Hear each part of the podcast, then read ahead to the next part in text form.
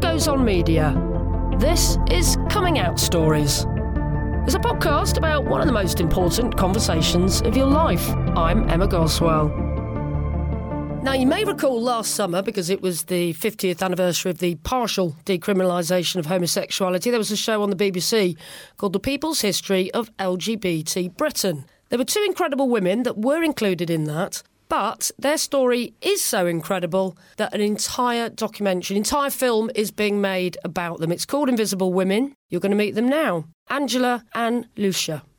Yes, I was born in a Magdalen home, and my uh, grandmother uh, came and took me away from there when I was about three or four years of age. And uh, so I grew up in Ireland up until the year of uh, 14, I was. And then she found out I was gay, and she kept uh, threatening to put me away back in a home. And I, I think that, you know, really upset me a lot. And um, she never stopped going on about it and uh, try and see if she could cure me or whatever. Now, none of the rest, she kept all this from the rest of the family, but in the end, I just thought, I got to get away from all this.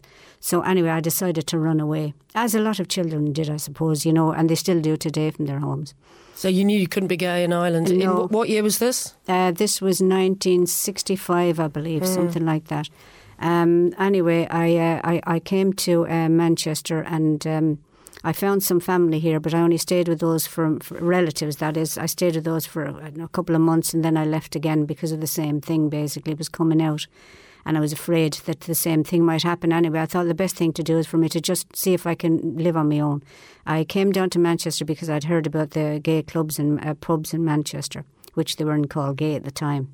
They were the queer places. Oh, really? And yeah, and uh, so I went in there and I made some friends. To cut a long story short, and um, it was just dreadful. But I had nowhere to live, so I was I lived for quite a long time on the streets with other uh, young gay people that was uh, had run away from home for the same reasons I did. And you really found that there were other other gays on the streets. Oh yes, there was a lot. Yes, there was a lot of gays and lesbians on the street, uh, both, both boys and girls, and we used to kind of huddle together uh, down near Victoria Station in under the um, in under the uh, viaducts in the night until we uh, eventually, you know, found somewhere or some uh, other gays would put us up every now and again if they could, you know. And I guess everyone felt like they really had nowhere to turn then in those no, days. No, you had no place to turn. There was nothing at all for us then. Everyone was just in survival mode. And the main thing was keeping warm, uh, not being too hungry, finding somewhere to wash yourself and be presentable walking into the union in the night so as you didn't, you know, so look what, like a tramp, basically. What was your experience coming out in Ireland then that ma- that made you, you know, think that it was better to live on the streets of well, Manchester? Well, I didn't come out of Ireland, uh, uh, out in Ireland. My brother found a letter from a girl in my school bag, and all hell broke loose in the house because they realised that I wasn't right in the head. That's the way they put it, and it was straight away after that that uh, my grandmother was threatening to put me away somewhere. And the idea of going back in a Magdalen home must have sat in my mind still, you know what I mean? It was a lunatic asylum in, in Belfast she was talking to me about. And they actually talked about uh, lobotomy as well to you, didn't they? Uh, no, that happened in uh, that happened in England because I was living on the streets of Manchester at the time, and um, what happened there was I, I was uh, I stole a bicycle uh, to try and get where I was getting, uh, and someone caught me anyway. And to cut a long story short, the um, the police arrested me. I ended up uh, going to, uh, uh, what's the name of it, court. Mm. When I got up in the court, there was about 148 charges against me. I got two years probation. And uh, the rest of the charges was uh, dropped. The judge realised what was happening. And um, to cut another long story short, it was recommended that I ha- had to go and see a psychiatrist because uh, of the gay thing and that they had a cure for it because they thought that um, I was off kilter and that I was suffering from depression, and it was all due to the fact that I was gay. I mean, I was only a kid at the time. I think I was coming up to maybe 15 or 16, 16, I think. Anyway, I went to see the psychiatrist, and uh, he was asking me, coming from a Catholic background and still believing in God and all that type of thing, the questions he was asking was absolutely awful. And I'd never heard of lobotomy, never heard of it. Mm. And he was sitting behind this big um, mahogany desk and he was talking about uh, all these experiments that he wanted to do and how I'd prepare for it all and everything else.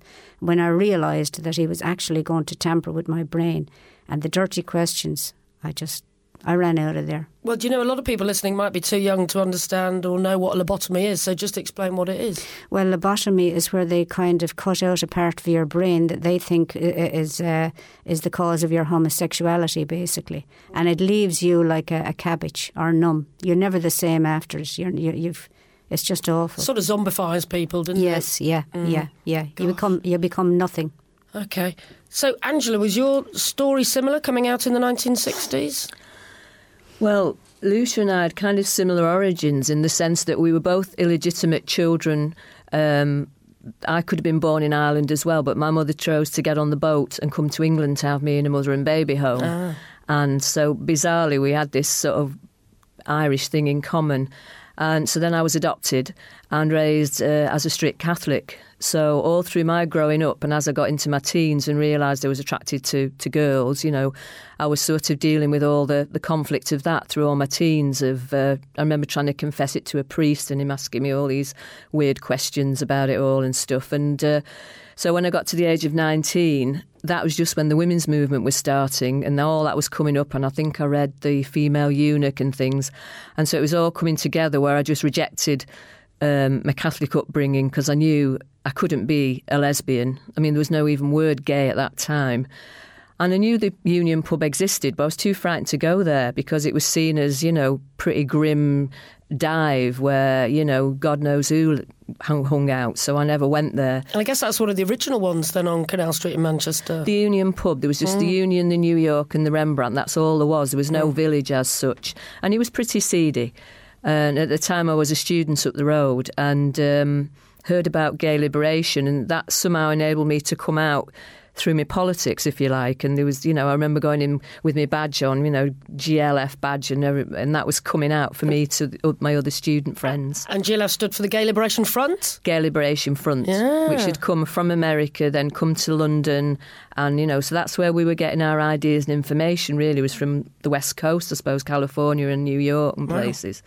Um, so then I jo- started to join organisations and things, and we were saying to ourselves, which is kind of funny now to think back, but we need to get out into the gay clubs and the gay scene and tell people, and almost a bit like the Salvation Army, almost. You know, we've got the message and we want to get out there.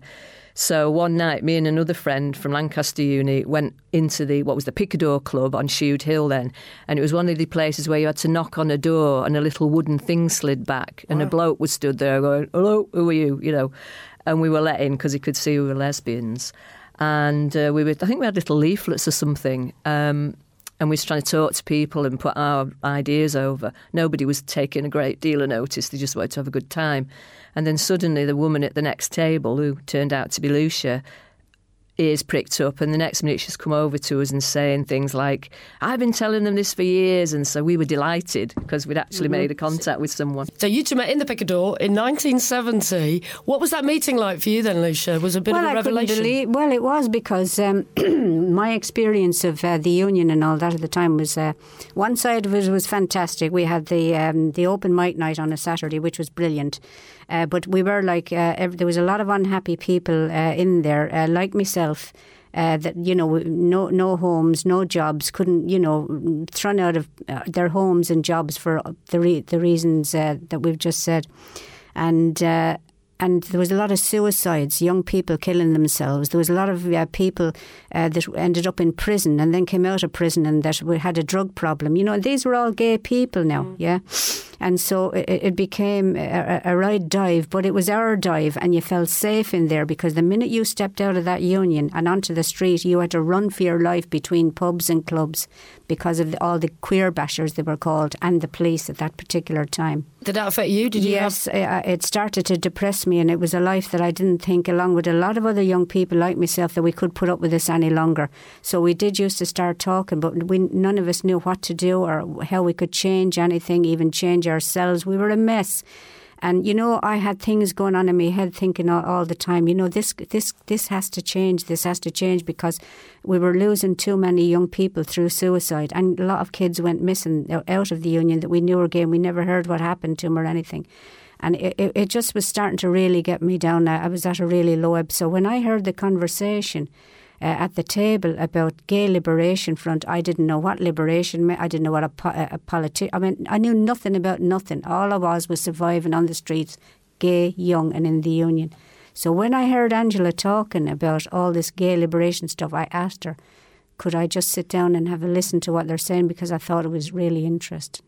And how did it change your life then, working for this movement, both of you? I think we seemed to meet at just the right moment for each other, Emma, because although I had my politics and things like that, I didn't know any what I would call real lesbians. Luchia was almost the first one who wasn't like one of my fellow students and so on. So I was really drawn to her and all her life experience. And then she was, as she's described, pretty desperate really to get away from the lifestyle that she was in. And so shortly after we met and after we had the first meeting of the Gay Liberation Front, they wanted someone, people, well, women, to move into what was the Manchester Women's Centre, and we moved in there together. By which time we were a couple. Yeah, so you fell and in love as well. We fell in love as well, and uh, Luchia's so- raising her eyebrows now. She's never gotten over it, love. oh no, heart pumping. You're not a couple anymore. Let's point that out. we were a couple for about two years Yeah. and then we carried on. We would, yeah. So for her, it was great because it was a way out of somewhere she wanted to get from. And for mm. me, it was a chance to really live a life I wanted to live as, a, as an out lesbian. But for me, it was just a little bit more than that because for me, it was all about changing things for everybody, you know, of my own class.